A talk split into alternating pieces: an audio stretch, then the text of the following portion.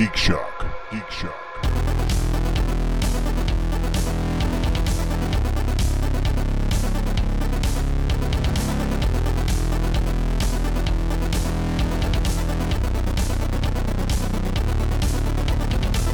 So, Let's do it. oh, oh, I like that. Bringing that hardcore Cena energy there, Jeff. I hate that when he does that. Right. it's just so dumb. I woke up uh, this Well, I thought it was good. this morning, and uh, oh, after last night, buddy, Yeah. It's been a um, bad idea since the age of 25. So go, Oh. go ahead. I was just like, I'd taken a B complex and drank a whole bunch of water before I went to bed, but I still felt like shit. You've got to I drink got it. between the gulps of Fireball. That's the trick. You can't just It drink a bunch wasn't of water. Fireball. Yeah. It wasn't Whatever. fi- It was cheap bourbon. Oh, man. Jesus. Actually, Oh. and and we started off with Jameson shots. So And you know you're not supposed to drink that much when you have high blood pressure, right? Oh, okay, uh, Doctor I don't drink that much. Okay. You know, I, I that's like that. Last night was the first time since the fireball incident. Actually, Do I got to So- come down there and teach you and Vernon how to drink? uh, no, he Oh, Oh, uh, uh, uh, doesn't. uh, Can't teach, he can't won't. teach Vernon anything. Yeah, you won't. You, let let me put it to you this way: a couple weeks ago when he was over, and I Uh-huh. broke open the cookies that uh, Deb had uh, given on Christmas. Oh, I was the like, cakeys, yeah. um, I was eating one. He ate one. And he's like, "Wow, this is really good." And he, can I have another? Yeah, sure. And where, where, where'd you get these? And I, oh, this was uh, this was from Deb. Deb made. and he was like, he was like, "How is Deb?" And I was like, "Well, she and Barry have now." And he's like, "I don't want to hear about him."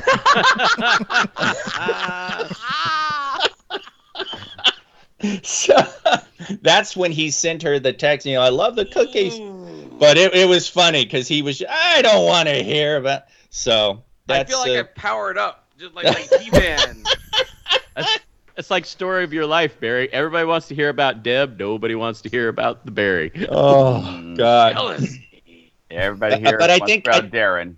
I think You know what's uh, funny? I would, I would, I wasn't kidding. I would legit come over there and hang out and have fun with Vernon. I don't have a problem with Vernon. I yeah, That- I know. I that know. that makes one of us. Yeah. I, I I miss hanging out with Vernon. I miss his his weirdness. But yeah, once a month is enough. oh, oh yeah. Todd, boy. because he spilled beer all over your floor, not once but twice I, I in, have in the five minute span. I have a whole list. And then just looked at it. And look, he was like, oh, well, that's not good. I'm like, well, well, turn it over. Like, Yeah. Look, look, look, look, look, That was just man, I oh just- man. I just love Kirsten's reaction too. It's like the second time he's like, Vernon, you did the same thing again. Yeah, dude, that's that's like that's when like when we reach the point where I'm yelling at him at Francine and Jerry's for whatever reason. Uh, usually it's because he would like give the dogs too many human food treats, Oh yeah. and and and eventually I'd be like, Vernon, stop that, and he'd be all like, oh. Vernon's the only guy that can out Andy Andy. That's true. Welcome, folks, to Geek Oh, Shock well, number 621. I am Master Torgo. 80s Jeff. Commander K. Oh, fact check Andy, I'm here. Hey. Hey! I was waiting for you, Maple Leaf Matt. and Vlarg. And I got the and credit. and we're to talk Week in Geek. What happened to Red Card Deb? And why is it not why you're not calling her Red Oh, Card? Oh, okay. need to call First off, Deb. I love that idea of calling a red card Deb. I'm sure she's gonna love that the most. Uh, but red card Deb is tired as fuck right now because she's working crazy hours, so she couldn't She's make it getting up tonight. super early. Like I hear her getting up as I'm going to bed, which says something. Well, that's me too. So next time I fucking see her, and she was giving me hell the one time where, oh, oh, you don't want to do the, the cast at like nine o'clock because blah blah blah. That message, you remember the group text? Yeah. I'm gonna okay. Into the brain that goes. All right. He's storing that one away for you Yep. for later. I'll forget about it after the show. Don't worry. Oh yeah. You and me both. This week's Geek Shock is brought to you by Cosmic Comics here in Las Vegas, 3830 East Flamingo Road, Suite F2. If you want some sweet comics, that is where you go. And it's not just comics, it's toys, it's games. They do it all. T shirts, check Yep. them out. Uh, they were my, and still are, my first comic store in Vegas. I know everybody else, alternate reality is one, it's a fantastic place. I'm not going to knock it because it's awesome, but Cosmic is still the place close to my heart. So this week brought to you by Cosmic Comics. If you're in Vegas, definitely check them out. They're, Yeah. they're neighbors and they're friendly rivals. Uh, Ralph sends me to Cosmic when he when he doesn't have something and he won't be restocking it. Yeah, and vice versa, because uh, Cosmic is actually closer to where I live now. When I have gone in there and can't find something, they uh, usually refer me to alternate reality. So yeah, they're they're good people in both locales. That's for sure. So here it is, a, a very special what we did this week because Andy, you've been you've been away for so long, and and I know you're chomping at the bit to tell us what you've been into. Uh, so what geeky thing did you do this week, Matt? Fuck you, Andy. uh, You've been saving that I- one up, huh? oh yeah. I, I'm like, okay, you guys remember Dragon Ball Z from like the 80s and 90s? Yeah. No? Unfortunately. That's like me. I'm like, I'm charging up, like, oh, and then next episode, I'm still charging up, and then Andy's here, and I'm like, then I get to my, you know, level three. So it's an FU Fuck power you, Andy. FU power Yeah. nine thousand. Is that what that was? Yeah, All right. this is my final form. I actually did quite a bit, Oh What? and you weren't expecting that. no, I wasn't. No. But uh, I messed so up. basically, basically, Red Card Deb, Mrs. Maple Leaf, and myself all were started the timeline of the whole Marvel movies. We started from Oh, Captain America all the way on. So I ended up finishing all of that, plus all the series except for Hawkeye. I'm, o- I'm one episode into Hawkeye. wow. So Wait, when did you start doing that?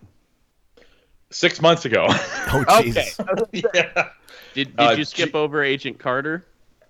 I believe so. Yes, I, I didn't see on that one on there. Yeah, I know, but it's not. It's not in the timeline. Like it's not there. I was just going by what Disney Plus had for Uh, the uh, the timeline thing. Ah, yeah. Yeah, well, you notice So- he said he started with Captain America. That's not the first Right. Marvel movie of the. So he's going in Yeah. timeline. He's going in chronologically. yeah, Yeah. But but chronologically, Agent Carter would have been after Captain America. Yes. What's the first one then? Okay, in your like, what what was the first one? Well, it, it actually people will d- debate it because for my the way I look at it, it was Iron Man. Iron Man kicked it off, but Oh, okay, uh, yeah, yeah, yeah. some people will actually actually mention the Hulk movies, which is like, eh, you know. Well, I think I think Disney Plus and the MCU and Marvel they're they're talking about actual timeline in the actual Yeah, yeah. universe itself. they're- So that's, why it, they yeah. yeah. Well, he was saying chronologically though. Okay, that's why I said Yeah. Captain America Yeah. in the timeline, and then Agent Carter, and then Right. everything else. I we we all we all know this. Okay. I actually, it's funny because I actually have a problem. Uh, it, it, I was seeing this on a forum. People were talking about Fritz Leiber's Lankhmar stories. Leiber actually got a little uneven in his writing. His later Lankhmar stories are not as good as his earlier ones, but some of his chronologically early stories, like like uh, the first stories where Ill the Man before they even no before that snow women jewels in the forest. Those are later written. And they're not they're not the best way to start. But the common anthologies are released like that.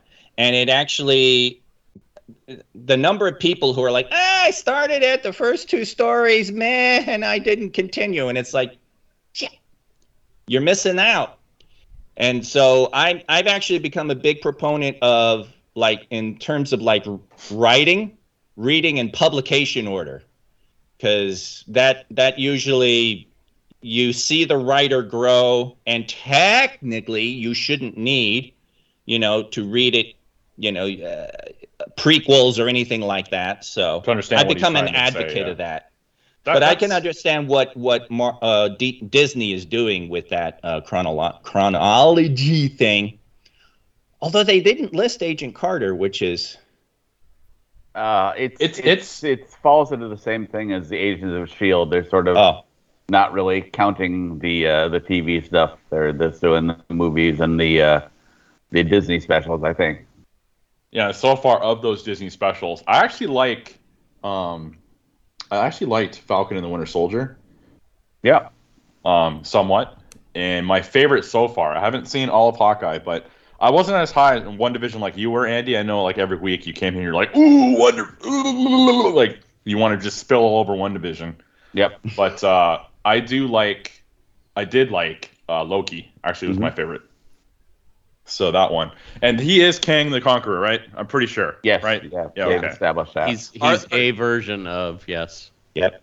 And they didn't Yeah. include any of the uh, the Netflix stuff, right? But though they are going to try and meld all that in, I think. well, has showed up in Hawkeye. So Yeah. I read that. So it's not a spoiler Spoiler alert. It's not a spoiler But to me. I read that. So, yeah. which means um, I forget the actor who Daredevil, played yeah, Punisher. Daredevil. Charlie Cox. Is he re- reprising his role? I believe Yes. he is. Okay, I like that. There's there's rumors of that. Yes.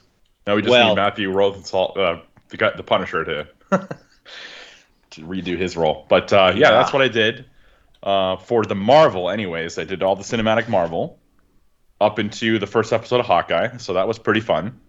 You're caught up. You're well caught up. Yeah, and um, I Warhammer, Warhammer, Warhammer. Woohoo, bring it. Uh, Yeah.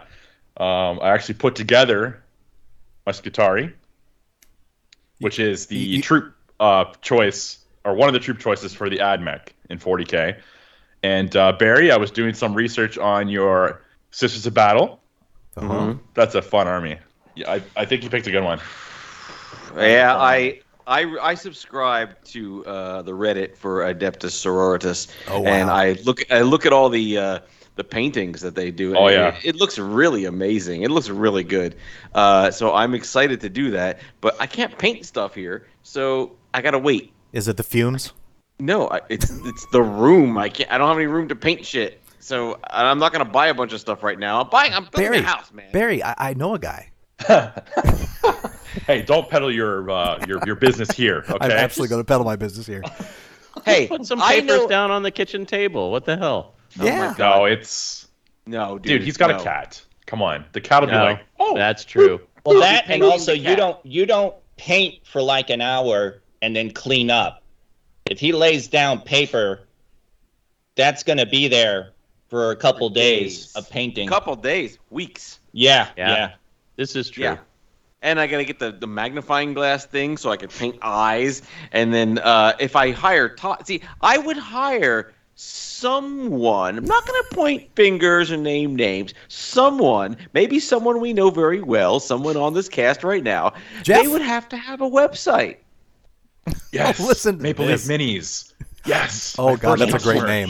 Maple That's a great Minis. name. That Oh is my- a great name. Oh my! I'm going to name cheap right now. Oh no! Committed that- yourself. Yeah, Maple well, Leaf seriously. Minis, sponsored by Vanilla Chicks Love Chocolate. You, What? you- you No, they just love chocolate. yourself. they, just, they, they just love that chocolate. Yeah. That's the bailout. Oh, you know what, Todd? That actually could be a T-shirt. Vanilla Chicks Love Chocolate. Dot dot dot. No, Oh. no, So no, that- the dot dot dot. The dot dot dot. That's dot. what I that's did. A little heavy-handed. That's what I did. Uh, there, there's one thing I want to ask you about, Matt. You sent Uh-oh. me a picture of Mrs. Maple Leaf holding up. Oh yes. What was the? Uh, you, tell what what was what was she holding? Uh, her army. Oh, look at the look on Kay's face. Uh, basically, I bought her for Christmas to her delight. You should have seen her face when she opened it, You can't her even face. keep it together. Yeah. Uh, uh, Chaos Demons, the Slaanesh though. Oh, nice. Slaanesh forces. Was she really like the- delighted, or is this the equivalent of buying her a uh, vacuum cleaner for Christmas? No, that that's like major meh in rum cake. Not that not that category. For But, those uh, that don't know, Slaanesh is like the fuck demons. Yes, the what? BDSM. Oh. Yes, they got like eight nipples or eight eight tits with like, yeah. It's, it's a unique faction, okay? Eight tits. I Lots of love nipples. I love eight tits art. eight tits video were really fun back in the day too.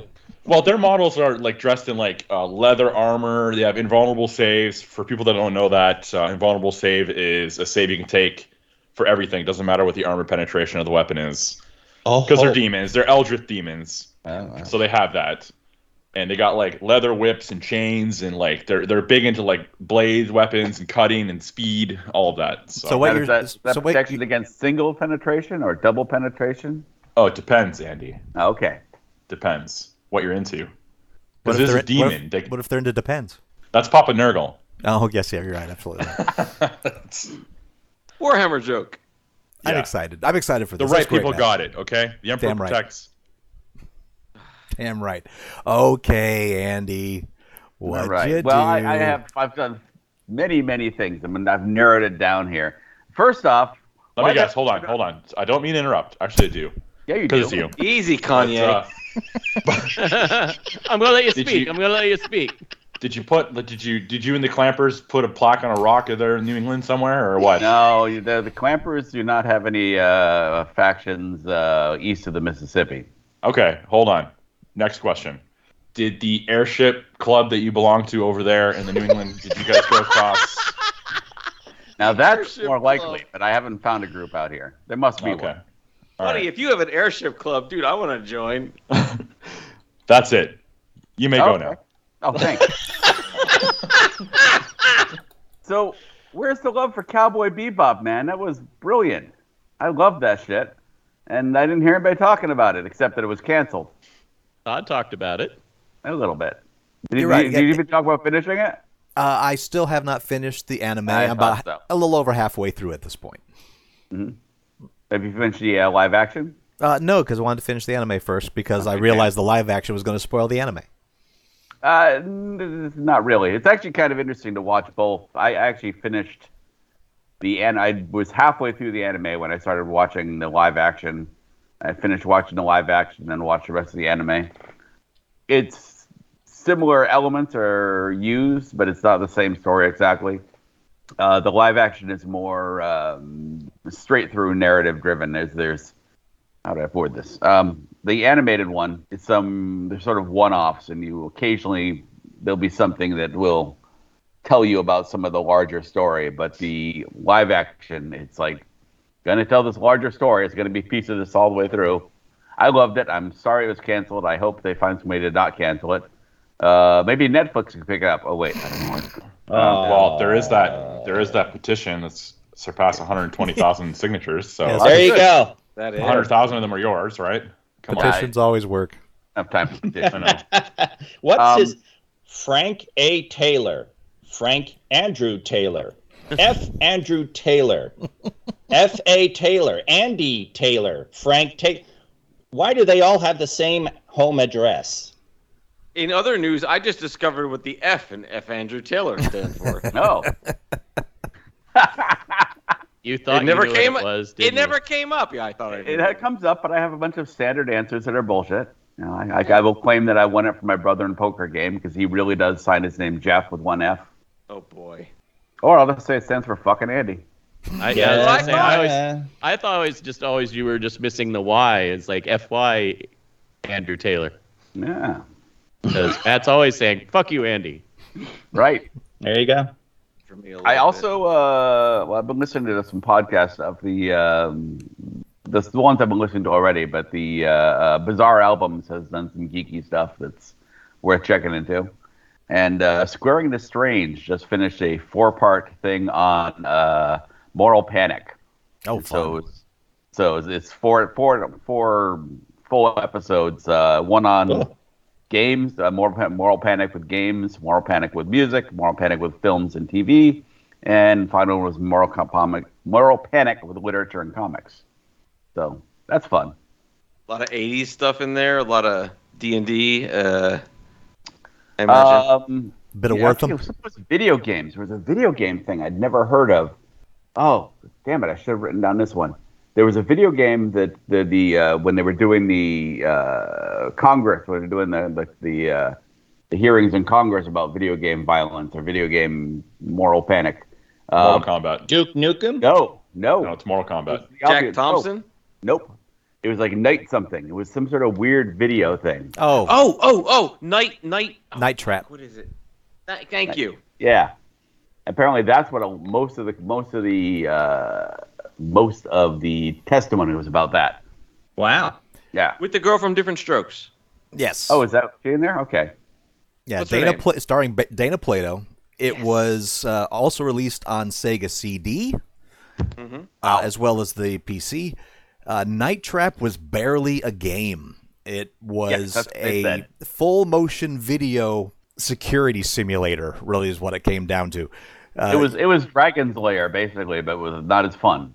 uh, you know what? That's a really, really good description, frankly. yeah, I gotta agree with that. And the most R rated that got was there was a scene where some of the girls were in pajamas, and and that's really it.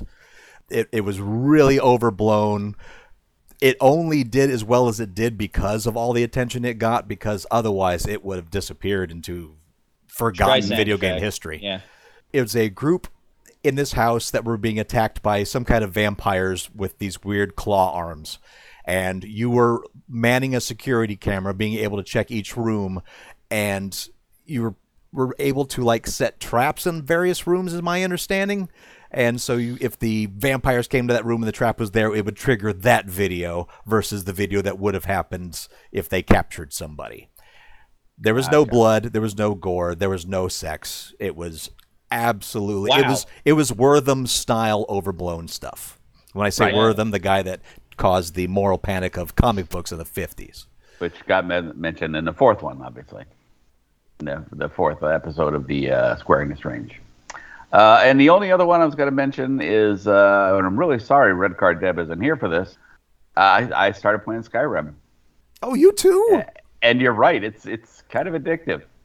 Just a little. Yeah, I am What stuck version? right now. What version? Um, the one that involves fishing. The brand new has- one. latest the fishing version, the anniversary version. The 10th anniversary version is involves fishing. Yes, That was that was that was one of the things they sold tried to sell me. This one has fishing. I'm like, yeah, I'll never do it. But thank you. De- yeah, I- I'll, I'll I'll speak for Deb right now. Her thing is she's playing Skyrim and she's playing the shit out of it. How are you playing? Are you playing as a, as a fighter, as an archer? How are you playing? Kirsten, how am I playing? You're a sneaky rogue. Yes. Ah, I will t- However, I've gotten to the sneaky rogue town and I hate it. It's kind of stopped me Griffin.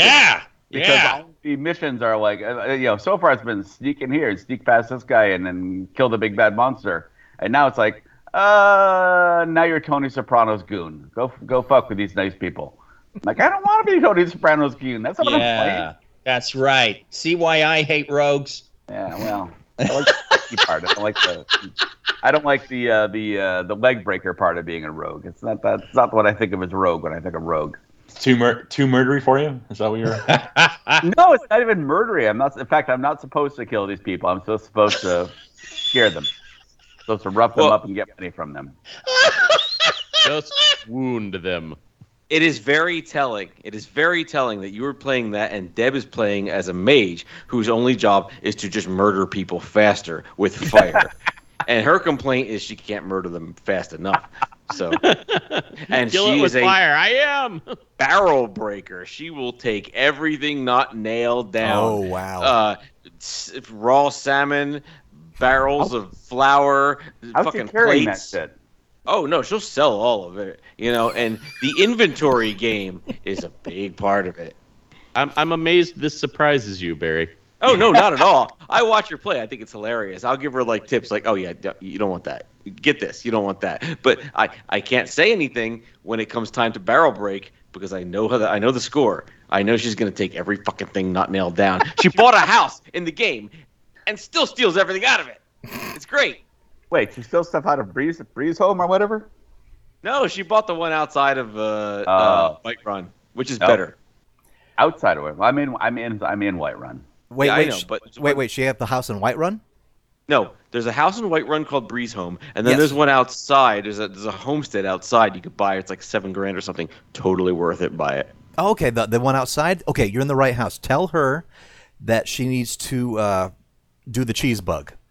What's the cheese bug? Cheese Okay, bug. okay. You you know you can get like wheels of cheese, right? You, that's one of Yeah. the things you can pick up.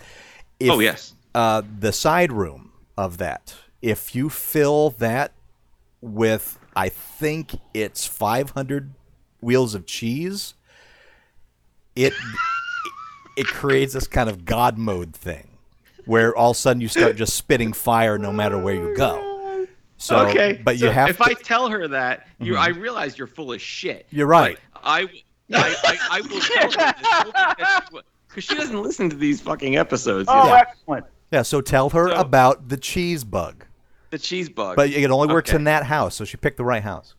Okay. And remember why she started playing this because she got that tattoo from Black Sacrament Tattoo here in Vegas, where it's all Skyrimmed out. It's fucking awesome. By the way, Black Sacrament Tattoo, fucking go. Um, yeah, I'm gonna tell her about the cheese bug. Yeah. Yeah. I won't this tell her is I the heard it last from you. episode. That Nor we should see you. Barry. He's dead. I can't. I can't tell her I heard it from you because she'll know immediately that you're full of shit. Oh yeah, absolutely. Yeah, yeah, yeah. Cheese bug. Uh, would, would would she think you're full of shit if you were like, you won't believe what Andy discovered? No, I'm not. That's not meant. No. But but tell her that Duncan said it. Oh, No. oh, no. oh, No. No, that won't work. Okay. I will tell her Really? that Andy said it. I will tell her that Andy said it, and I think she'll believe it. Rock and roll. This is All right. Well, Andy can say that he was told by Duncan, and he Right. did it. There you go. okay, our stories are, are missing now. Yes, We, we have a we're all on the same page. Synchronize your watch. I don't care. All You just see it now. So when we all got hauled into the courts, well, before Deb murdered Barry, Andy said that Duncan got this cheese thing, and then Torgo said this. bug, So cheese talk to. Torgo. And, and and Duncan gets put on the stand, and he's just sitting there, all confused. I did what? Anything else you do, Andy? Oh, a ton of stuff. But I was, let's narrow. That was that's enough for now. I mean, uh, I mean, I, I, I saw most of the movies. I still got to get the. Uh, I got to still got to see Spider Man. Uh, I still got to see. Uh, it's on there now. The. Um, oh, what the hell's the other Marvel movie? Eternals? Eternals. Eternals. I Yeah. still see Eternals, which is now on there, so I can watch Yep. that. That'll be the first Marvel movie I haven't watched on the big screen. Same. Did you watch Shang Chi on this big screen? I did watch Shang-Chi on the big screen. I Oh, remember okay. because I heard about it on Geek Shock. Yeah, I remember us talking about it. I just didn't remember if he saw it in the theater or not. yeah. And that was definitely a movie you want to see in the theater if you can see it because it's Yeah. it's pretty pretty bad. Pretty. I don't know, man. When I saw it, I couldn't get over why there weren't rings, like on like finger rings. Like just do it. They're still Oh. rings. They're just bracelets. Yeah, I know that, Jeff. Oh my god. They're still rings. Thank you, still. Jeff. Barry, what'd you do this week? Uh, I, I only really did one thing this week because I'm so busy with the move and starting a new gig. Uh, I played some Minecraft. Big surprise. How is the big project coming along? The big project is totally coming along. Uh, if you are part of the uh, Geek Shock Ko-fi membership, you have access to the Discord, and I'll post a link just to show people in the regular Discord that is not Minecraft related just exactly how we're doing. We're building a casino, and it is a mega mega project it is so big that you can't see one end from the other you have to go a bit in the air fly to see the fog that covers the back end of this thing. Oh, it is geez. jive freaking enormous, and everyone's doing something for it. Everyone's helping out. Leon is helping out a lot. He is just a he. he He's just a big helpful watermelon, is what he is. Um, so I'm I'm I'm pretty happy about it. It's it's a big giant project, and I swear we're gonna be recording soon. It's just I just set up the microphone and everything in this room, and I once I get it all swifty, we'll be all fine, and I'll start to I'll start recording. But we've been playing Minecraft. Join us. You, you better It's not fun. take a shit on my floor. You're gonna get Swifty in there. I maybe maybe not. I don't know. It'll be a surprise. You can always blame it on the cat. I will be. Yeah, well, Big the size cat. of a cat poop and the size of a human poop are a little different. It's a pretty big cat. I don't have a big cat. I have a normal sized cat. I want to demonstrate that little motherfucker every so often, but you know, I have a normal sized cat. Is that how you pronounce it? I thought it was defenestrate. It is. Okay. Uh, speaking of defenestrate, Jeff, what'd you do this week? uh, so uh, got caught up on Book of Boba Fett. Still enjoying that. Oh yeah. Um, uh, don't want to spoil anything from the episode, so that's about all I'll say. I'm still enjoying it. Um, Boba Fett's in it. yeah, Boba Fett's in it. Oh fuck! So I heard. Yeah. Spoiler Oh alert. shit! Darn. Sorry. Hey, other spoiler alert. He's still alive. I didn't mention it last week, but I did watch the Matrix movie on HBO Max, the the uh, Resurrections. Gotta say, I was kind of meh on the whole thing. Damn. Gonna lose Um, them a hundred million. So yeah, you're not the only one. It, uh, I mean, I get what they were going for. They were trying to be this whole self-reverential thing and kind of self-parodying, and I don't know. I just, I just felt like it didn't work. I, I thought they could have just ended it. Why revisit it? There's You know- still some you know- interesting action sequences, huh? You know why? Yeah. There's Well, money. There's money. laying there on the table. That's why. They were Well, gonna. they, They, were gonna make it. it in a movie. yeah, they were going to Yeah. make that movie with or without Wachowski. Yeah. So- They're gonna break Exactly. every barrel to get the money they can get want out of that. yeah. Yeah, but Indeed. the funny thing is, they're going to lose a hundred million, so they're not making oh, Yeah, any money. they didn't even cover it. Well, anytime a studio says they didn't make money off of something, that's a lie because, well, creative accounting that they use, they always make their money before it hits the theaters. So, at any rate, so yeah, I was just kind of eh on the the new Matrix movie. Um, the other movie I watched was uh, on Amazon Prime Video, being the Ricardos. Oh, Uh, that was an interesting movie. Um, I thought it was going to be more. Uh, so I, I, I guess I should probably said it. Uh, it stars Nicole Kidman and Javier Bardem as Lucille Ball and Desi Arnaz, and it centers around a specific time period of the production of I Love Lucy, and it really only kind of centers around one episode. So it's not like they're just recreating, and it's kind of presented in like a docudrama style. But um, it's Aaron Sorkin, so I really wanted to check it out. I gotta say the performances from the whole cast were fantastic. Bardem kills it. J.K. Simmons is in it, so of course you know it's going to be good.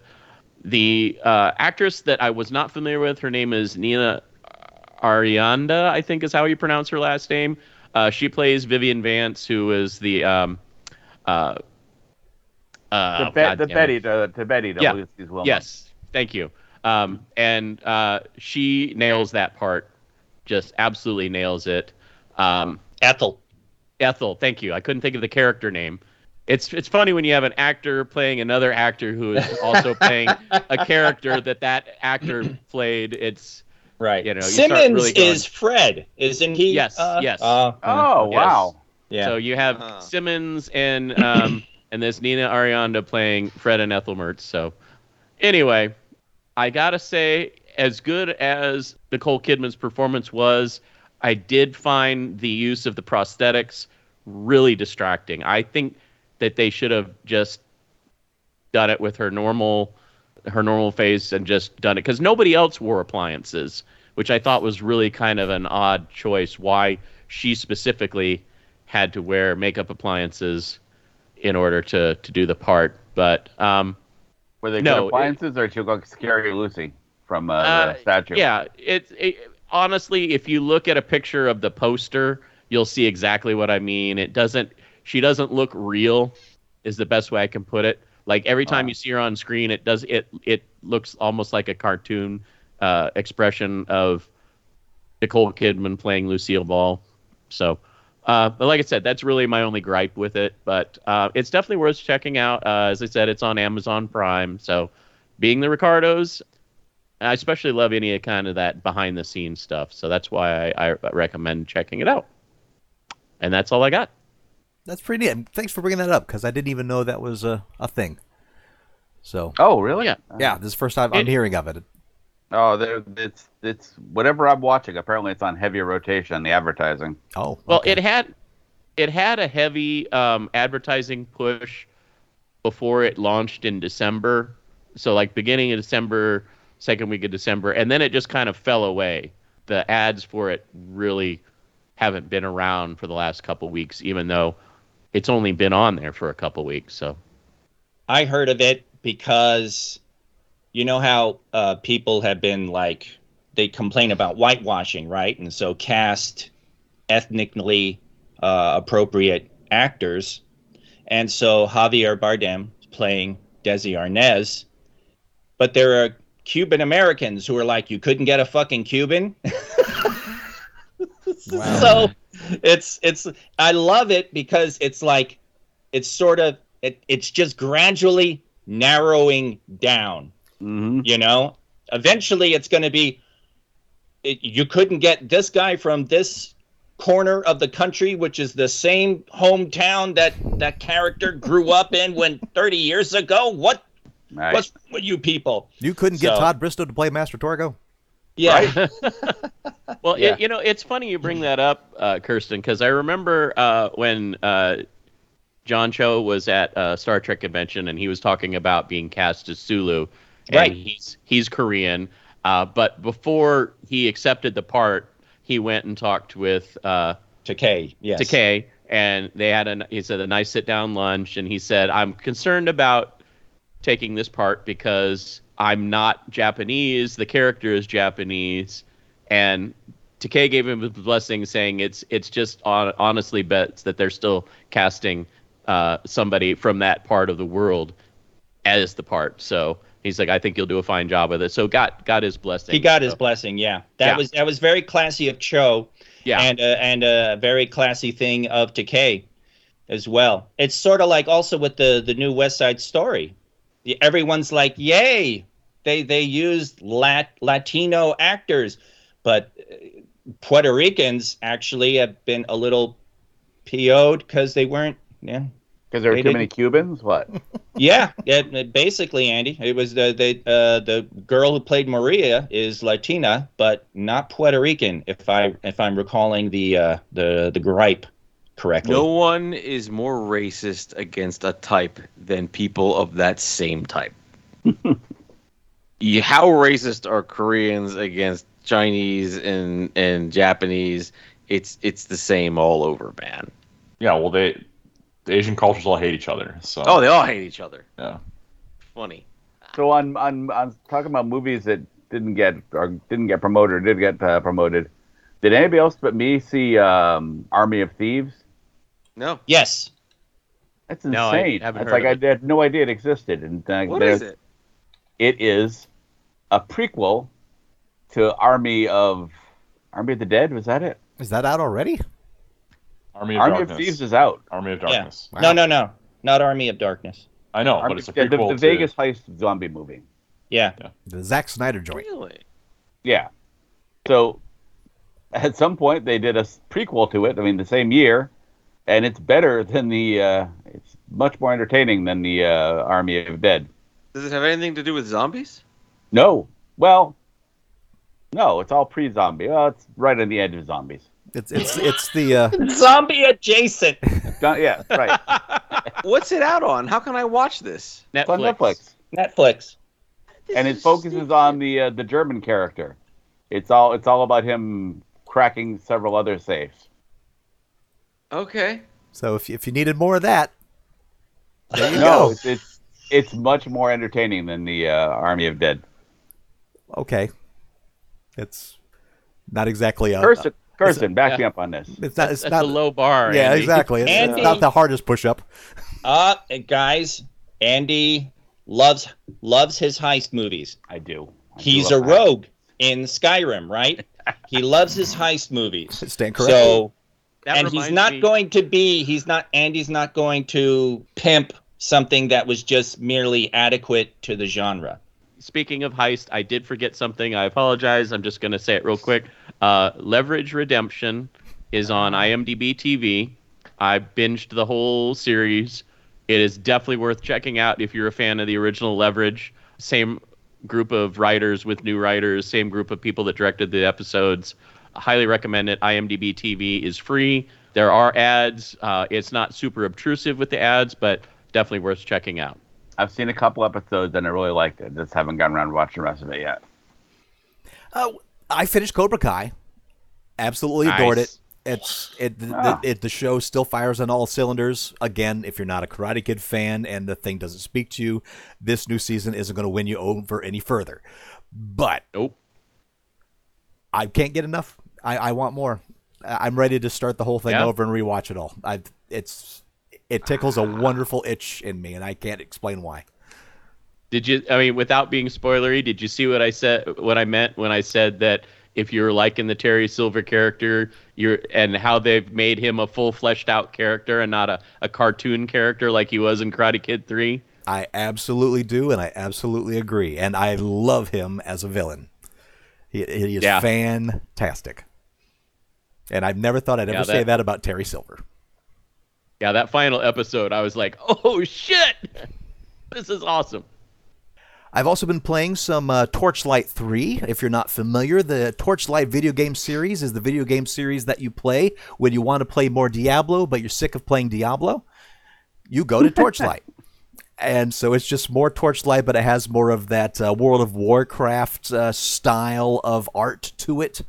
Uh, the Torchlight 3 has a lot of fun characters to choose from, from a steampunk mechanized robot thing to a ghost pirate. Uh, but it all comes down to do you like Diablo? Do you want more? Here you go. It's Torchlight 3. Any of the Torchlight series you- is fun.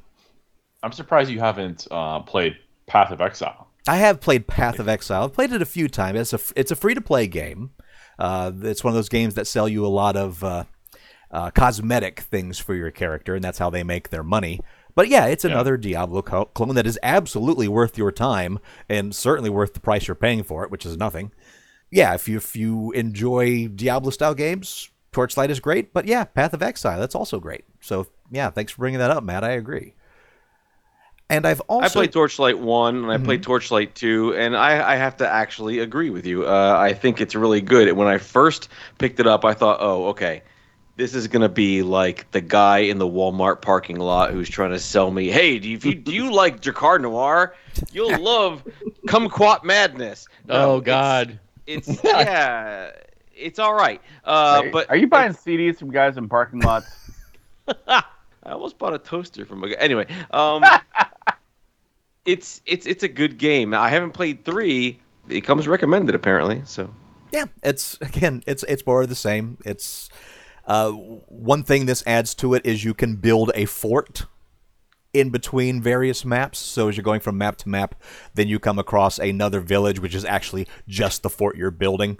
So you can build various things to increase stats, like uh, you can feed a tree to get you more magic find percentage, or you can feed this shrine to get you more fire protection that you build. So it's a there's some crafting element to it, but it's very rudimentary, and and frankly, a lot of it you can skip if you're not into it. Is there a cheese bug? Not that I've discovered, but it doesn't mean there isn't. Cheese bugs are fantastic if you can get them to go off. 500 cheese wheels in the side room. That's what it takes. I'm gonna work on it. I'm gonna work on it. And I've also started a Korean horror sci-fi show that's on Netflix. That Netflix said, "Hey, you you like these kind of shows, so why don't you try this one?" And, and it was right. Uh, it's called The Silent Sea, and if you are into, it has a very alien feel, like like uh, uh, the very first Nostromo Alien, the Ridley Scott Alien. Uh, although so far there's no alien, but there might be, but it does a really good job of ramping up tension. It is a future where the Earth's water has almost completely dried up. And they send a team off to a Korean station on the moon that's been abandoned for, was it 10 or 20 years or something like that? And they get a cryptic thing from a guy that's dying saying, the water, don't. And he dies. So whatever it has to do with that, I don't know. But they're doing a really good job of ramping up the tension and creating a lot of mysteries that I actually am interested in solving. Uh, most mystery Nice. box shows, I'm like, okay, I get a little tired of it, but uh, they're doing a really good job with this. Again, it is a Korean show, so your enjoyment of either reading subtitles or l- listening to English that doesn't match the lips is all up to you.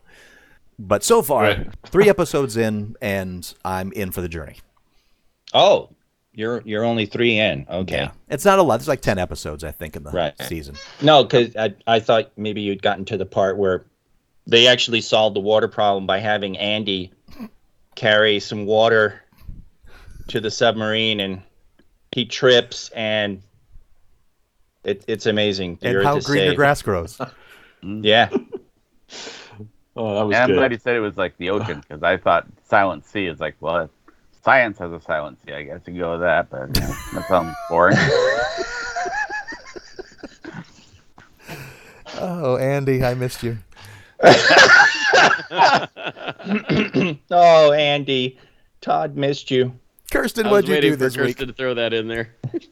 Uh, like Jeff said, I'm enjoying Mando Fett so much. Wow, it, it, it they're just it, they're just doing they're just doing great, and I was really excited in the episode where from the showed up because it's just like that's great stuff there, hmm and I, I'm just loving. I, I, I yeah, it's great, and I also watched, and this was this was kind of crazy. I watched something on Netflix called Death to 2021. I saw some of that too. I didn't finish it yet. Oh God, it's it's funny because it's like a faux documentary, but it's kind of documentary-ish, and it looks back on the year. It's wonderfully narrated by Laurence Fishburne, and they intersperse real news clips and news items, but they use uh, actors for commentary.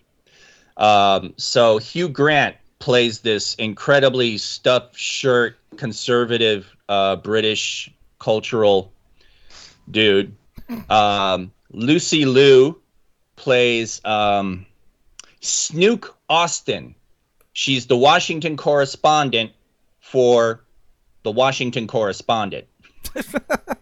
and so she sits there and she's pontificating uh, as a as a news person and she's hilarious because she's she'll go on like you know i've i i've been here i've been watching the white house for decades all right i was i was there uh, uh, when uh, Bush kneeled to Zod. I was there when Clinton ejaculated. I've seen it all, you know. And then Stockard Channing plays the the acerbic, alcoholic New York uh, uh, political critic that you would find uh, does all the ops op eds. I forget the uh, the actual person that she's sort of modeling, but she she's sitting there just drinking whiskey and just making comments, you know, like uh, oh shit, I can't even think of the fucking stuff, but it, it it's just hilarious. Thank you, but it I- it it it's incredibly hilarious because it's a it's a humorous satirical take on the news events of the year. I Um, had to uh, I had to stop and, and catch my breath on it because it's funny as hell, but it also reminds me of all the terrible stuff. Yeah, they. I mean, they deal with everything. Uh, they have the. They have one. Uh, one scientist who comments on COVID. An African scientist named Pyrex Flask. He sits there, and he's just talking about COVID and the infection and, and, and spread, infectiousness, and all that stuff. And then there'll be music starting to play, and he'll just be like, what what are you what are you doing with the mu- this well it's some music. We're just building some tension. This is very serious. This is like we're talking about disease here. You can't have the you know and he gets kind of like r- irritated at him while they're doing that and stuff and i can't e, the political humor is just awesome and fishburne's dry delivery is just magnificent he's he's he's just awesome. So I can't recommend it, and and it's like an hour. It's not like a, a big ass a big ass show. Uh, Jeff, I don't know if you've watched it yet because I sent you the link. I I haven't watched that one yet, but I You watch watched Death to Death to 2020. 2020. Yeah, Yeah. okay, because there was another one that that was the prior. It was a prior year. Um, well, I would actually now after I sent that, I I regretted it because that's like I I'd like you to wait And next time Steve comes out for a visit, we should uh we should mo- movie night it and watch it because I sat there the whole time thinking about you and Steve falling out of your chairs laughing watching this, and I'll I think it'd be fun to watch it with you guys. So, uh, but yeah, that uh, Death to 2021 that was that was a hell of a funny political thing. Mostly jabs at the right, but there are a few jabs to the left, so it's not like God. And Hugh Grant is hysterical too Yeah, he is. he's just you know it's just a fluffy stuffy you know that that that, that, type of you know really upper class type of englishman there and and and and and and, and you know talking about all sorts of uh, cultural uh, things. And you know and and, and and and they're like you know what kind of what do you want the letters to follow your name when we uh, when we credit you? And he's like no I, uh, what what? Oh you're talking about the they them he him. I don't care about those pronoun things or whatever you're talking about. And it's all ridiculous anyway. That just just you know just, uh, it's such a stupid concept and all this woke nonsense and they're like oh no we mean the obe officer of the british empire oh yeah do do include that Kirst, Kirsten, of you're you're uh, your Australian's just as good as Steve's. Yeah, I think so. as as Hugh Grant said in Death of 2021, oh, do go fuck off. Well, let's move on because we got a lot of news to get to today, guys. So let's do some news you don't give a shit about. Ah, ah, ah. Guys, guys, he's back. You don't have to like fill in for him. Oh, No, I, I think you missed that, that production meeting where Kirsten said he didn't want me to do it anymore. That's right. I said that. I said I don't want Andy doing anything anymore, and the compromise I got was this. yeah. you need to hold the little the little placards like the Russian judges. Not a visual show. Boy, boy, Andy's hasn't been here in so long he forgot. Not a visual show. But you guys went back to what's going in my mouth, so you know, I figured everything was coming back. Oh, oh, oh by the way, uh, Mrs. No, I didn't. Mrs. Torgo sent Andy the ingredients to make the Jello that we had. Wow. Why? So he received it Did in the mail, so he could play the home game. And Andy, did you? I I did not. I do have it up in the cabinet. I didn't throw it away. I put it up in the cabinet. You're just going to eat the Jello and drink the tomato juice, aren't you? I, I did enjoy. I, I, I don't know. I, I, I have to get drunk and do the home game, but uh, I did enjoy the other treats. News don't give a shit about. Warner Media and Viacom CBS are considering selling off a majority stake in the CW television network, Deadline confirmed. Per the trade report, the decision stems from a leadership change at Warner Media following the corporation's impending sale to Discovery by parent company AT&T. If the sale does go through, Nexstar Media Group is considered to be a favorite buyer at this time.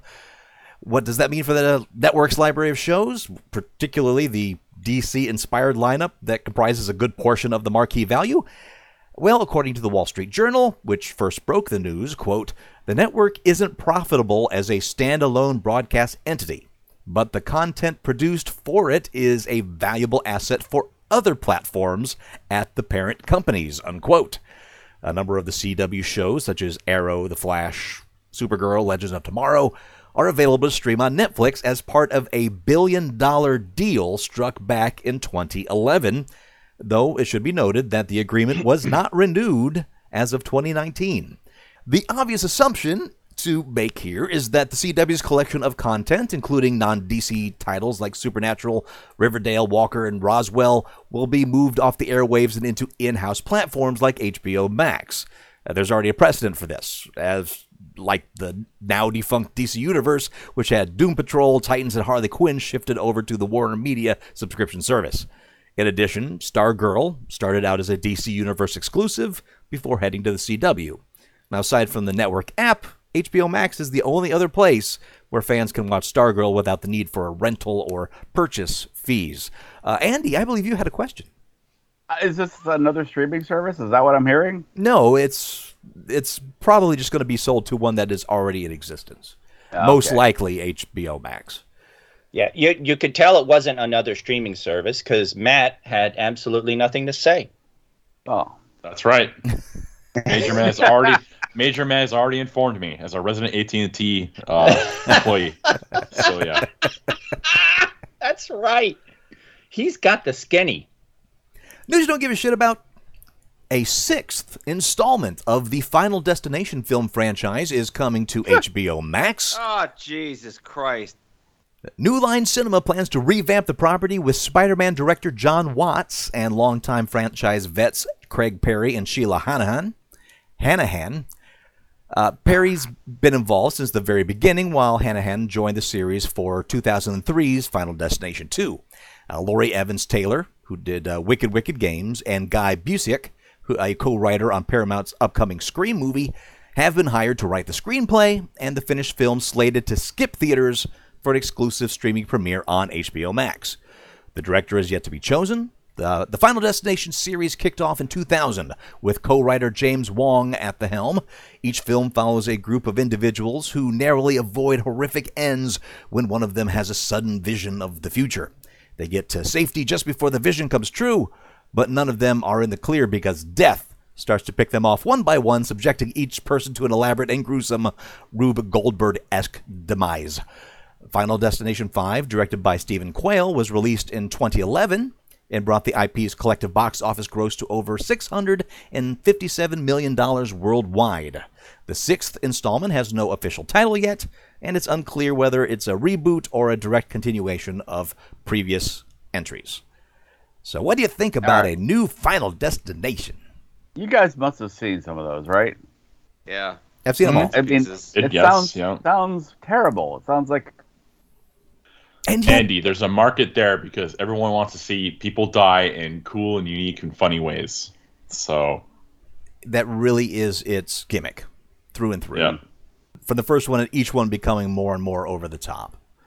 yeah. And kind of like the the saw traps. You know, the same kind of thing. Yeah. another I movie mean- that doesn't sound like any fun to me.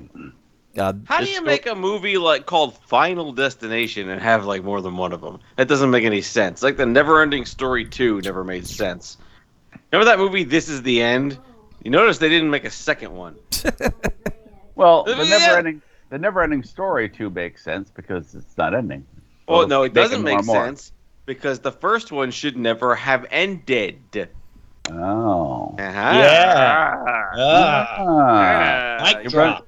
You run rings around me logically. Sorry. Clearly. Just capitulate. You mean bracelets? Yeah. Damn it, Jeff. I was on the verge. God damn.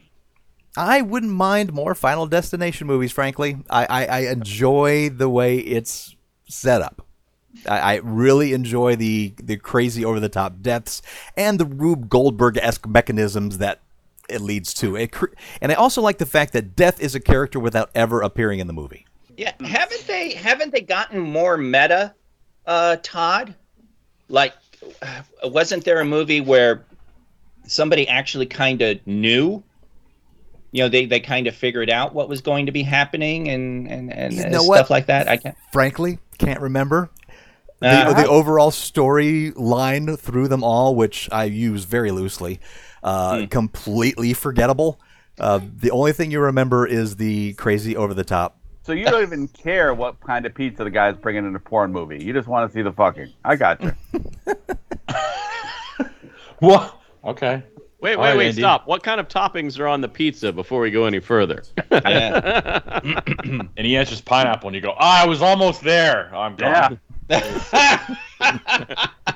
There is nothing wrong with pineapple on pizza. I Thank agree you. with you, Barry. Thank One of the you. few things I'll agree with you with.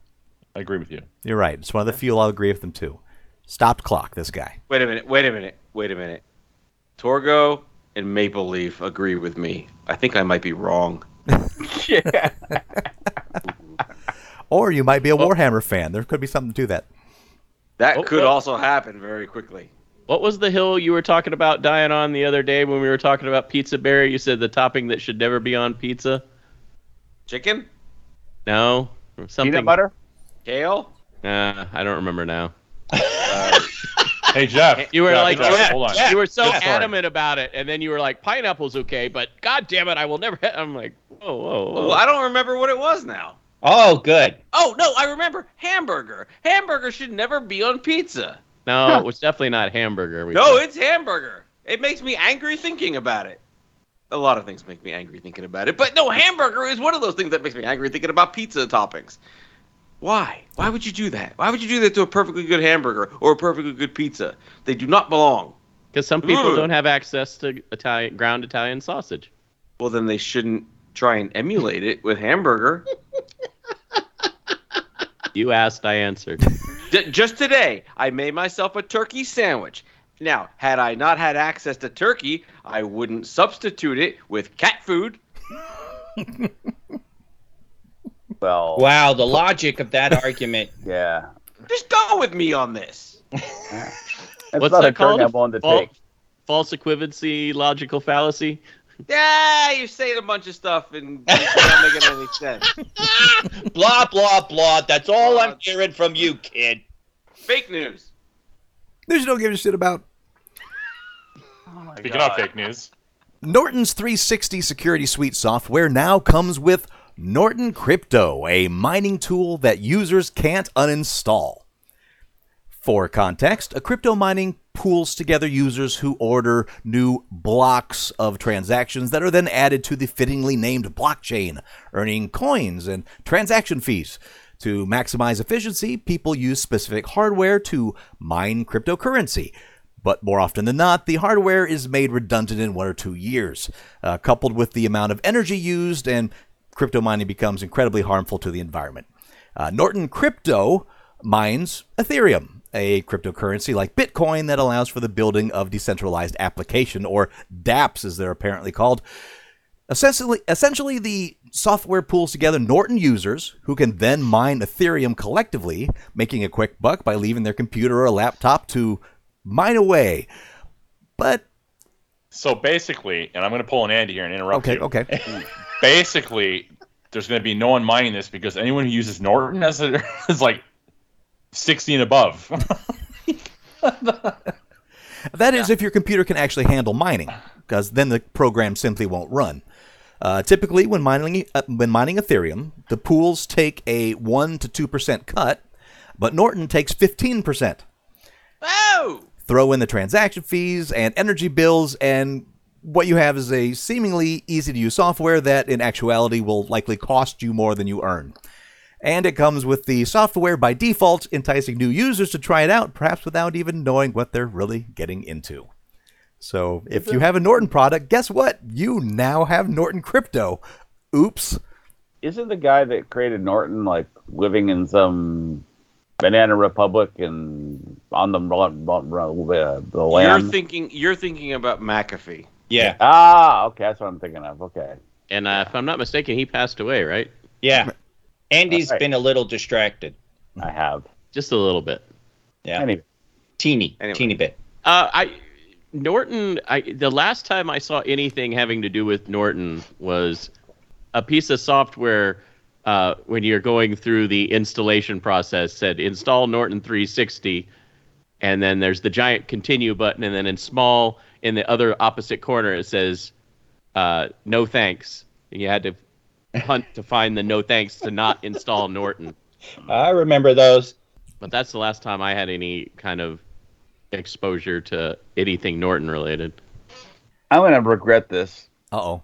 Mining Ethereum. How does that work? Look up a YouTube video. I'm not explaining it here. Jo- join the Minecraft server. I'll teach you Wow! wow!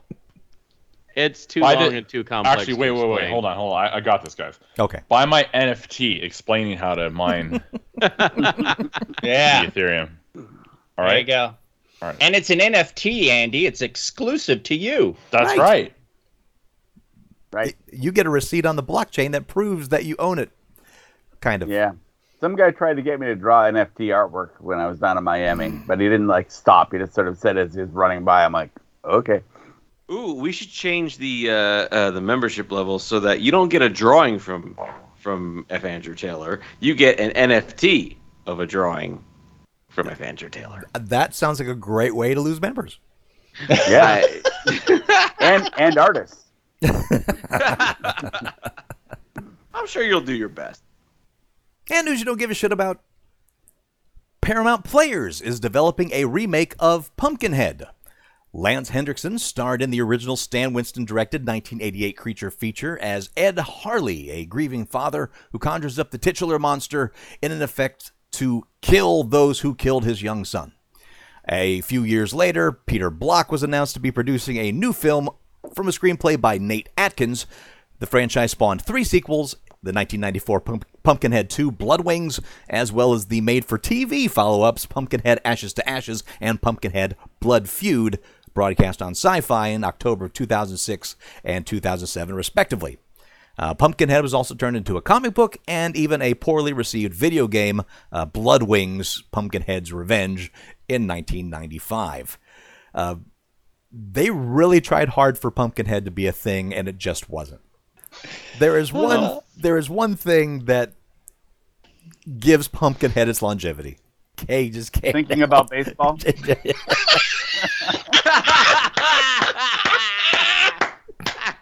Yeah! Yeah!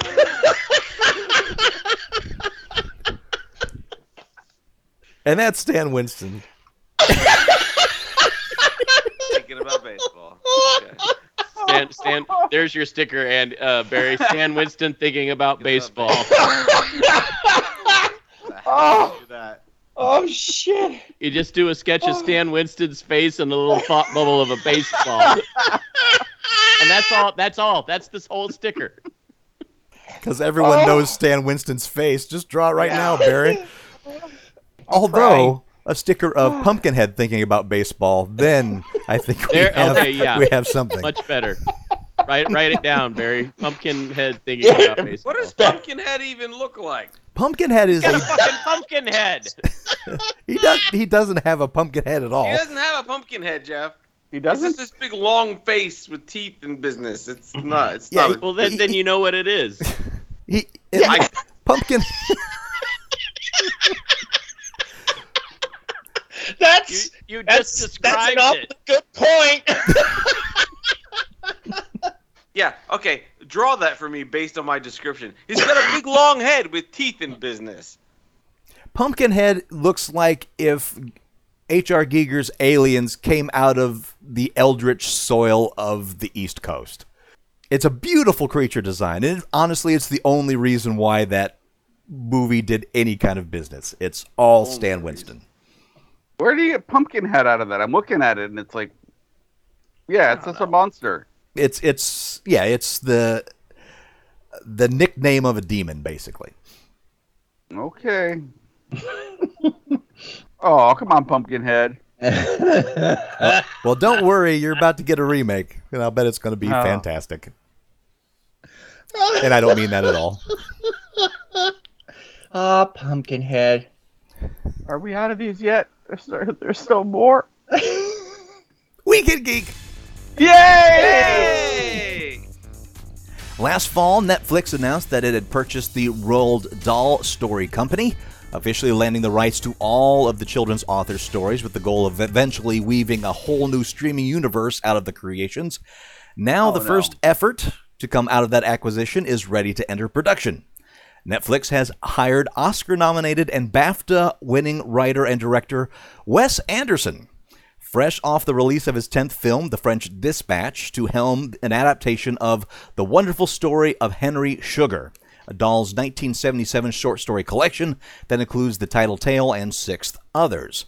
The project has also reportedly landed the stars Benedict Cumberbatch, who will play the title character, Dev Patel, Ralph Fiennes, Ben Keys- Kingsley. The short story, The Wonderful Story of Henry Sugar, concerns a man who, after hearing about a person who's learned to see even though their eyes are sealed shut, sets out to learn the particular ability for himself. Uh, details are still scarce on the project, but Deadline reports it could take the shape of an anthology film similar to the Coen brothers Netflix western The Ballad of Buster Scruggs. Uh, Henry Sugar marks the second Roald Dahl project for Anderson, who won acclaim for a stop motion animation version of The Fantastic Mr. Fox in 2009. So that's quite a get. Yeah. That's a big deal. Uh, this this story was about to land like somewhere in the middle of Weekend Geek, uh, but when I saw who was directing and who the stars were, I'm like, okay, this is massive. is are they talking about a Roald Dahl cinematic universe now? And yeah, they have been, yes, Andy. That is what you're saying. Okay, I just want to make sure I didn't misheard that. So, so James and the Giant Peach are going to team up with Charlie and the Chocolate Factory. Uh, stay tuned. Who knows? Oh, good God! I, I do know that they're working on the prequel for Willy Wonka and the Chocolate Factory. Oh, more dentistry. Uh, uh, right.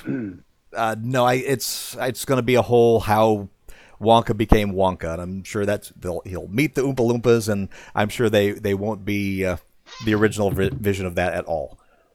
Let's hope not. I do love a good like collective cinematic universe, cinematic or otherwise. I remember uh, always buying Marvel comics, and they always have like the crossovers, and I always love those. And I remember in the early 90s uh, there was an uh, i think nbc at one point did uh, a, thing where all their sitcoms experienced a, hur- a hurricane at the same time or something and it tied them all together. And it was neat that they were in the same universe and i've always done that in my d&d games.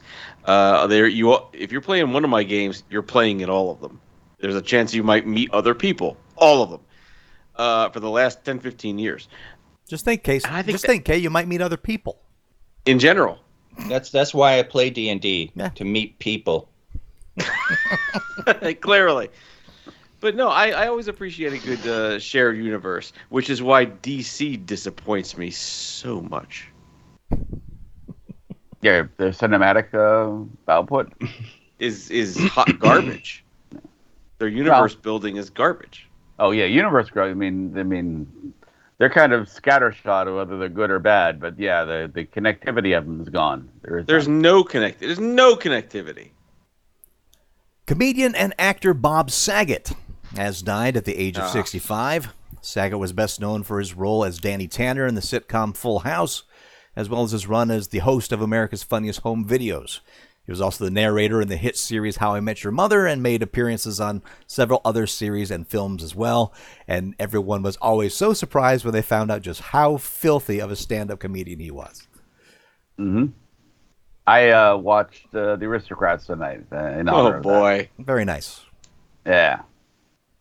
It's Yeah, uh, still filthy. it, it took me a while to get into his stand up because I remember when people told me that he did stand up and I'm like, "Ugh, the guy from Full House? My sisters watch that. He's terrible." And then you discover that his comedy not only is it good, it's so raunchy. It's it's night and day the the character that he played on Full House. I, I became a, a Bob Saget fan when um, I discovered that he was not the guy that you see on Full House or America's Funniest Home Videos. He was a completely different comedian, and uh, yeah, his his stand up and subsequent film projects um, were were just great. I, I really liked the film Dirty Work that kind of did really poorly at the box office, but um, became a bit of a cult hit, and that was his one and only feature film directing uh, gig. And that that was wrought with uh, a bunch of problems. Like originally, it was supposed to be an R-rated film. The studio pushed it to be a PG-13, so they had to go back and take out a bunch of jokes, and even in the editing process, they had to trim out a bunch of stuff. So I, I don't contribute it to him being the responsible one. I think he did the best he could with uh, the constraints that he had. But uh, but yeah, that was that was quite of a quite a shock. He reminds me of uh, George Carlin because for me, my first introduction to George Carlin was seeing him on that kids show for the Thomas the the engine, whatever the Thomas- as a conductor, Yep. and then you see That- his stand up, and you're like, holy shit! Same kind of thing. Wow. For me, at least. Wow. Yeah, no, that's that's that's. Uh, I mean, hmm. I mean, I grew up with Carl, and I grew up uh, listening to Carlin records, and uh, it boggles my mind you got that far along before you ran into him. Yeah. Amazon's small screen adaptation of Bethesda's hit Fallout video game franchise has hired co showrunners Geneva Robertson Dworet, that's the co screenwriter on Tomb Raider and Captain Marvel, and Graham Wagner, a co executive producer on HBO's Silicon Valley. Westworld co creator Jonathan Nolan, who first brought the project to Amazon in the summer of 2020 alongside his wife and creative collaborator Lisa Joy, is locked in to direct the first episode. The Fallout games take place in an alternate future where the Cold War and atomic age cultures of the 1950s and 60s stuck around well after the turn of the millennium. Mid century fears of mutually assured destruction come true when the entire planet is decimated by all out nuclear war, which forces humanity into radiation proof vaults located deep underground. The people and animals not fortunate fortunate enough to retreat into these lead lined shelters were mutated into horrific monsters by the lingering ra- radiation. Players assume the role of a vault denizen, braving the dangers of the outside world by killing mutants, collecting valuables, and fulfilling various missions and side quests. I am so excited about a Fallout series. I can't say enough of that. It's such Do a they- fun world to play in. Yeah. Do they mention where it's going to be? Are they doing Boston? They it, they haven't announced a thing. I would love Say to, it right, Barry. Boston? There you go. Are they doing Boston? I would love it if they did it in New Vegas. That would be awesome. Oh, that'd be super nice. Uh, but frankly, Fallout's all about. It's never really about the story, except for New Vegas. That one was about the story. Uh, but the rest of them were all about the setting and the world. And so there's so much they can play with in that that frankly they could go a bit about anywhere. I, I kind of hope they go to a major city. I wouldn't like Fallout if they went to like Nowheresville, Indiana, or something. You know? Like Fallout You mean- Dubuque. You mean Todd's hometown, Nowheresville, Yeah. Indiana? Uh, they already did that one. It's called Fallout 76. Nice. Yeah. S- I, I know, I know. There's fans out there of that game, but I've tried three times now. No, that it's not good. Oh, Just on a no. on a on a side note, you played Fallout 4, right? You Yes. you know who Elder Maxon is? Elder Maxon, uh, The Brotherhood me. of Steel. I, I, you know what? I, I stay away from the Brotherhood, Brotherhood of Steel overall in the games. Why? I, I, I consider them an enemy. oh my god! Well, I just got his coat. Oh, did you like like a prop of that code, or you got it in the video game? No, it's hanging downstairs. Oh, okay. That's I never know anymore. You could have bought an NFT for all I know. Uh, it's like it's like an Etsy thing. It's nice, dude. It's leather. It's great. Ooh, Yeah, I'm actually looking at uh, Baron Zemo's jacket from Falcon and the Winter Soldier. Ooh, that's a that in good jacket. Yeah. That's a good jacket. You should Yeah. buy that. Uh huh. I got it. I'm looking at it right now, actually, while I'm listening to. Whenever Andy speaks, I'm like, ah, okay, let me see what I can. So, Anyway, Elder Maxon, Brotherhood of Steel. Of course, you don't like the Brotherhood of Steel. So you played Fallout 4. What faction do you align yourself with? Railroad. Torgo? Jesus Christ, I don't like you. full on railroad through and through. What is wrong with you? Synths are living beings and should be treated as such. Uh, I rest my there's a case. reason you're the enemy. You are the enemy. Anyway, go on. Ian Livingstone was knighted by Queen Elizabeth at the 2022 New Year's honors.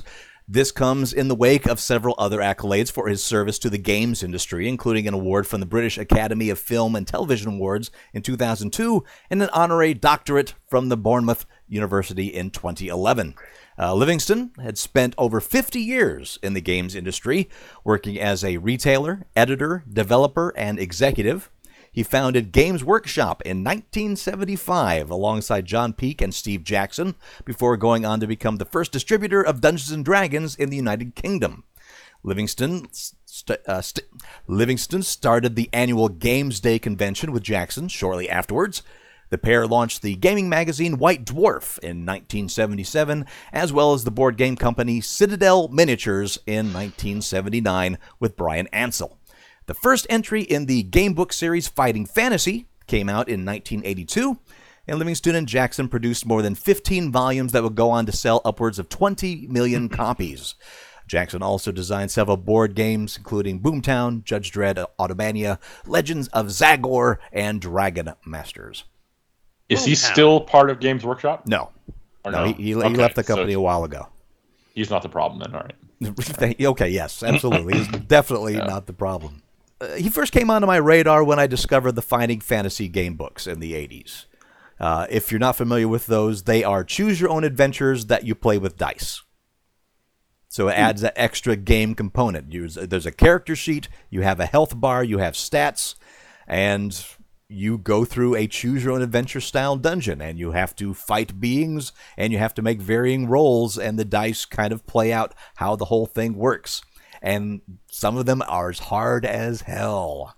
But they were a lot of fun and definitely a step up from the after you've played a fighting fantasy game book, boring choose your own adventure. But yeah, he did all this other stuff too. He created Games Workshop and Citadel Miniatures and all that stuff that later would become Warhammer, Warhammer, Warhammer. Funny you should mention that, Todd. Fighting Fantasy. How so? Because I actually downloaded the game Sorcery! oh, Exclamation point. that was uh, what he did after Fighting Fantasy, right? Uh, or is it Jackson? Was, uh, uh, yeah, Steve Jackson, Okay. uh, Fighting Fantasy spinoff, and they have uh, they have apps, so you can play it on your phone.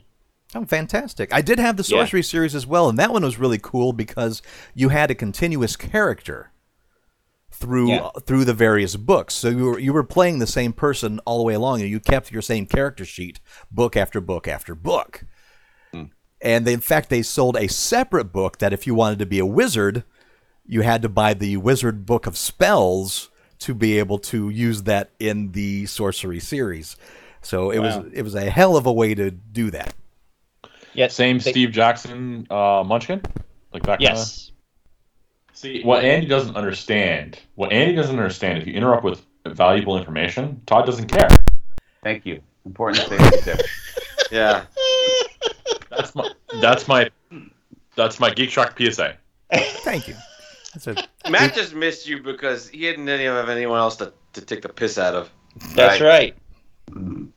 Because everyone else gives as well as they get. Andy just sort of sits there and takes it. That's a valuable skill in prison. That's right. Oh God. Really? Dead. Jeff, really? Th- that's going to make you go, oh God. Yeah. 621 episodes. and that makes you go, oh God. like that's his first oh god in this whole thing. Branden Jacobs-Jenkins' television adaptation of Octavia Butler's award winning 1979 sci fi novel Kindred is moving forward at FX, 10 months after they picked up the project for a pilot episode in March of 2021. The eight episode series will revolve around Dana, being played by Mallory Johnson, a young black woman and aspiring writer in present day Los Angeles who finds herself thrust back and forth through time to a 19th century plantation that is linked to her family. Uh, Jacobs-Jenkins, who joined the project as a showrunner and writer after working on Watchmen, penned the pilot script. The series also has the blessing of Octavia Butler's estate. Anybody read Kindred? No, is it? A, I, Negative. I assume a time travel kind of novel. Yes. I, didn't, I, Yes, from no, I haven't read that. from 79. No, they just add that part in. Shut up. It was Well- actually actually a rom com. It was, you know, there's uh, a lot of uh, sort of uh, uh, the, you know, uh, yeah, never mind. Oh my God, Andy! Oh my it's two in the morning here, man. It's two in the morning. well, they added the time travel aspect so they could get the Jeffrey crowd. The important Jeffrey demographic. Time travel movies to me are always interesting. It's uh, are you are you gonna erase yourself from time like Marty McFly, or is it gonna be like the way Star Trek handles it, where you can you can change the past and it'll affect the future, or is it one of those ones where you go to a different timeline? I wonder what kind this is. You should read the novel and find out. Let's read it, never find out. And I don't want to read a novel. I don't want to read. I want to play Minecraft. yes. Rude statement. The specs for the PlayStation VR 2 was announced. Uh, the PSVR 2 will feature an OLED display that supports full 4K resolution with a 110 degree field of view, controller movement tracking based on cameras embedded in the headset rather than relying on an external camera, and new eye tracking technology that, quote, detects the motion of your eyes so a simple look in a specific direction can create an additional input for the game character, as Sony's Hideaki Nishino explained. Also new is a simplified connection setup that requires only a single USB-C cord to connect the PSVR 2 with your PlayStation 5. Uh, paired with the controller's haptic feedback features that Sony announced last year, the headset itself will also provide sensory feedback. In practical terms, the increased feedback setup means, quote, gamers can feel a character's elevated pulse during these tense moments, the rush of objects passing close to the character's head, or the thrust of a vehicle as a character speeds forward, unquote. Uh, there's still no word on the release date or, of course, the price point for the PSVR 2. So that's the next salvo in home VR technology. What do you think, sirs? I'm kind of interested. Uh, I was intrigued when you got the one for the PS4. Um, I have a PS5 now, and uh, also this new headset's supposed to be a little bit lighter too.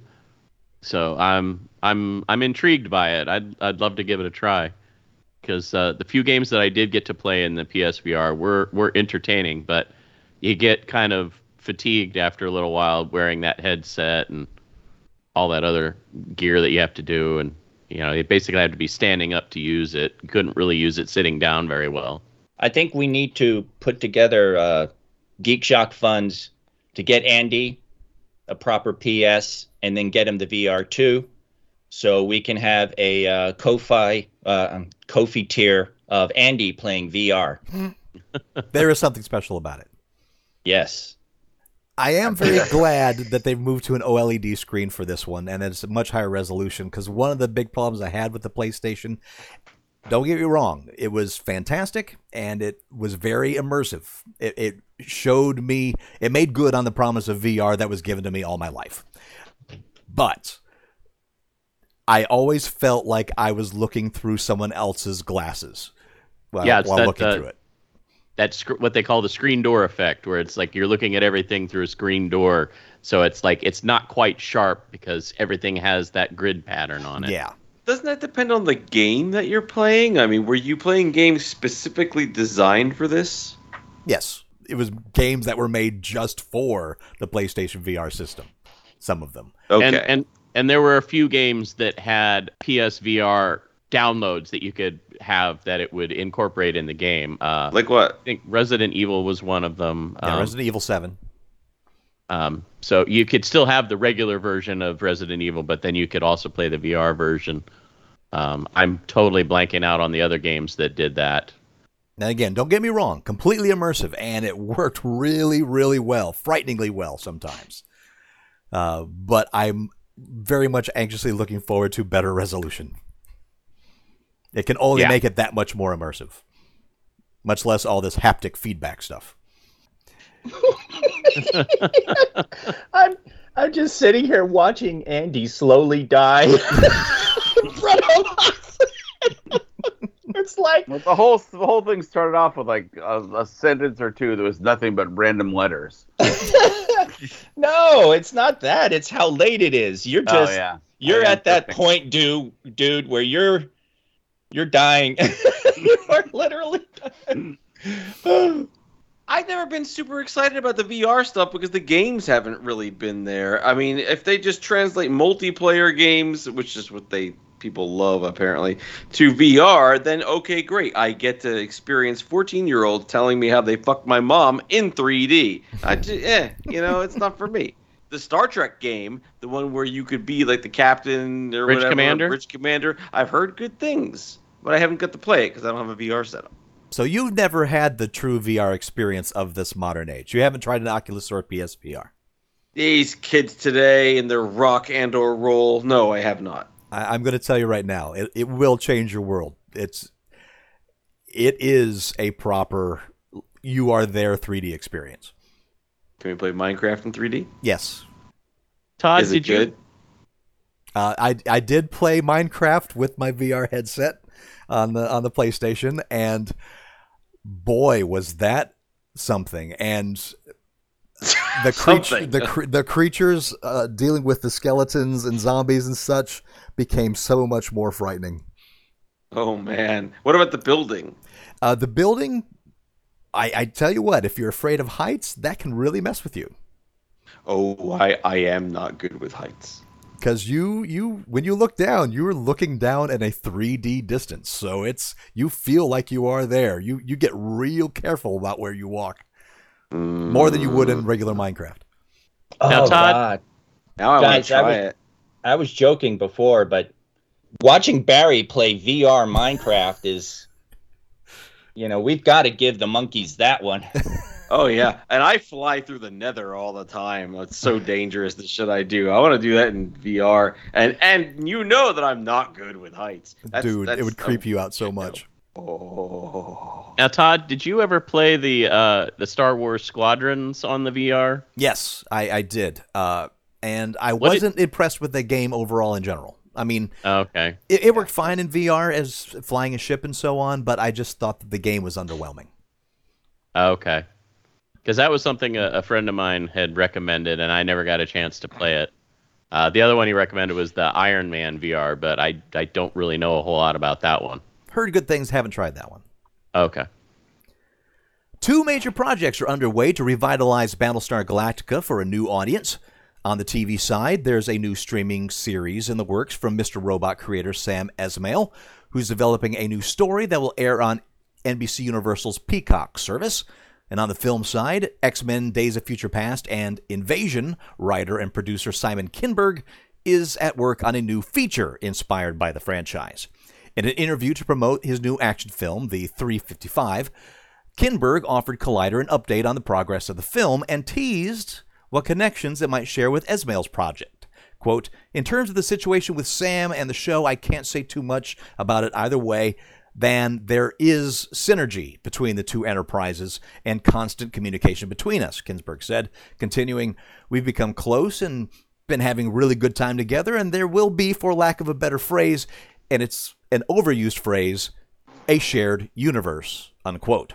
As for the story behind each project, we still don't know much, but it's clear there's not a lot of eagerness to retread territory that Moore and company already covered in their 2004 series. Uh, immediately after his involvement with the Peacock series, after it was announced, Esmail made it clear that his series will not attempt to remake the show, setting the stage for a whole new collection of adventures in the Galactica universe. This this is not going to be in the same universe as Ron Moore's thing. Correct. No. I'm Which this does not need to be redone. They're saying, "Oh, we were not going to retread it," but they're going to do a new universe. They're going to retread it. But, It's- but but not the themes that Moore did.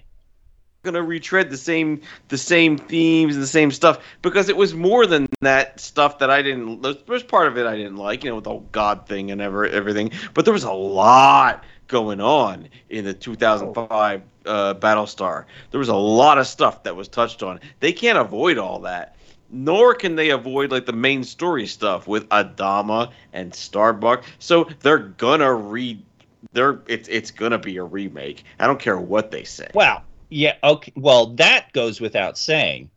Well, I mean, it does go with saying If- it's going to be a remake. Fuck them for doing that. If you mean that there is there going to be a Battlestar that's called Galactica that's being chased yeah, by I- Cylons, then yeah, probably so.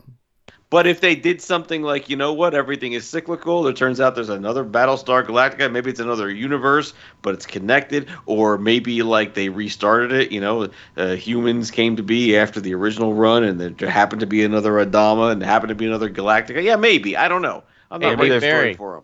What what was that line in Battlestar Galactica about everything that's happening has happened before Well, it was happened before. and will yeah, and will happen again? So Yeah. what what's what's your problem with the reboot? because it's not going to be in the same universe. They're So variants. Neither neither was the one that happened with Ron Moore versus the original ah, seventy nine. he, here here's the difference. The 79 one, and I'm sorry, Steve Biggs, sucked. The 2005 one was a was a retread because the other one needed badly needed a retread. I mean, come on. Galactica 1980? Really? You're gonna defend Well, that? I no, I Not never that. defend Galactica 80. I pretend like Galactica 1980 didn't exist. But the Mhm. 79 version had, you know, it had its cheese, but it also had a lot of good, interesting stories and a lot of uh, creative world building in the brief season that they got. So, and that's not to take anything away from the 05 version because I like that one too. I think they both stand on their own. Yeah. I'm gonna give it a shot, and I'm not gonna naysay it when I see it. I'm just gonna give it an honest chance, and I hope they do well with it. That's all. It's just it, it's I it's, don't believe it's you. near and it's yeah, fuck you. It's near and dear to me. That's all, and and it, and it makes me uh, very cautious about about it. But I'm gonna watch it. It's Battlestar. Jeff, you know what? You know, I I'd be willing to wager that they actually want to do uh, a quality series like the 2005, but be more like the 79, and not in the cheese, but Yeah. just in in the in the basic approach. But I bet you they're terrified of saying that publicly. Yeah. So they're probably dancing around, but I'll bet you that's where they're going to go. Well, what does that look like? I mean, can you explain that at all? Well, Barry, the, the the big thing with stuff with cheesy stuff Uh huh. like uh, like like Battlestar Galactica or you know like say Thundarr the Barbarian or or stuff like that. You need Flash to Gordon, approach like it. Yeah. You need to approach it with all the seriousness of the kids who loved it. Don't look on it as an adult and and reflect on that but approach it with the seriousness of the kid fans who believed in it and took it very seriously. And you do that, you can actually find, I think, you can find the adult version. And I think that they, they can do a very good version of the 79 series, cleaned up, better effects, the whole works, and just just you know better, more mature, you know, golden that- age. Wasn't that what what the 2005 series did, or am I wrong? No, wrong? because well, because Moore also threw in a shit ton of his own his own stuff, and you know the the changes to things like Baltar and stuff. So Yeah, and he and even the human Cylons. I mean, you know that right there is all Moore.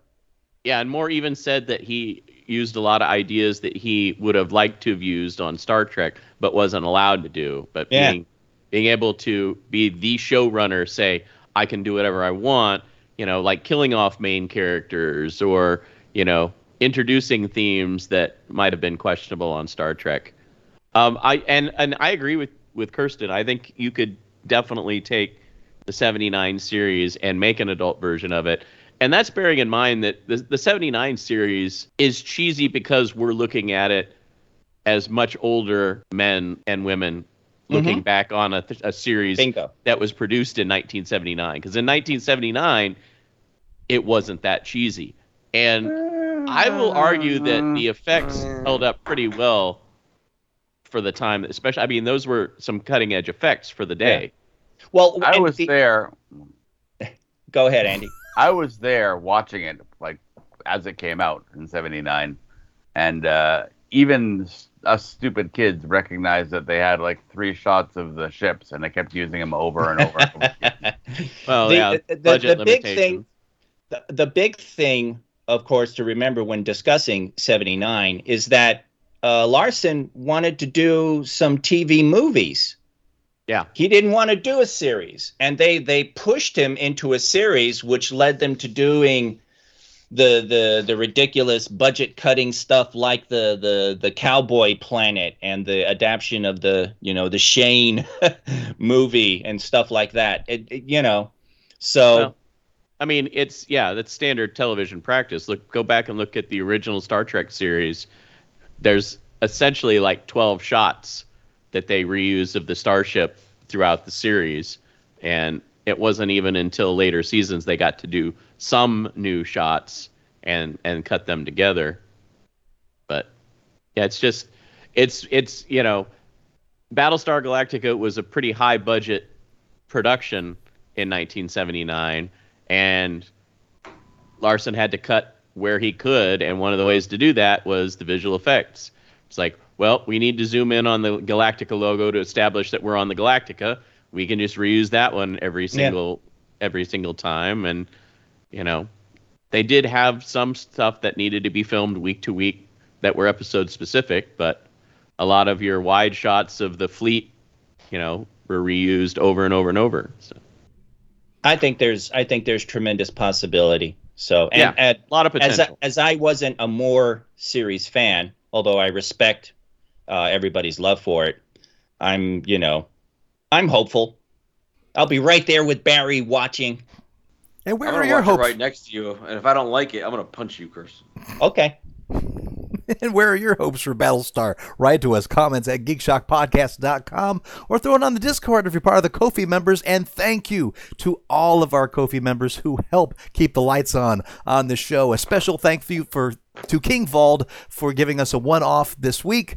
And uh, I want to thank our Tier 5 members Leon Mitt, Jeff Harris, Jake Godbold, Ozzy Matt, Mad Martrin, and our Tier 4 members King Vald, Deb T, and David Farrar. And I also want to put a thank you out to our Tier 2 members John B., Mike M., Elena Knupp, Mama Ninja Scoop, and Heidi Johnson. Thank you all of our Ko-fi members for making this show possible. And, Absolutely. Thank you. and until next week, I am Master Torgo. 80s Jeff. Commander K. Fact checked Andy. Mute, I'm muted, fucking muted. Matt. Oh my god. Maple Leaf Matt. and Lord. Okay, we'll talk to you next week in Geek. Oh. Muted Mike Matt is his Oh, new name. Muted Matt. Muted Matt. Uh, oh, and a shout out, Penguin Jess. Take Yes. care of yourself. Heal up, and be careful on those ninety degree uh, ice routines. Right. Skates on all the time, even when you're going down the steps. Oh, and I'll have everyone know I challenged some people in Minecraft to give me some some some words to say during this show, and I got to use them all. So screw you guys, I win. Oh, I was. Oh, that's why you mispronounced to finish straight. Right. Yes. I spelled it coming wrong on together. my notes. Welcome to my world. Uh, and by the way, I'll have you know there are people on this cast who who aren't here right now, but who are on this cast who have Battlestar Galactica tattoos. So it, it's it's a big deal. Yeah. Steve's got a big one on his butt. ah. Pay him five bucks, they'll show you. I've seen it. It's it's uh it's box.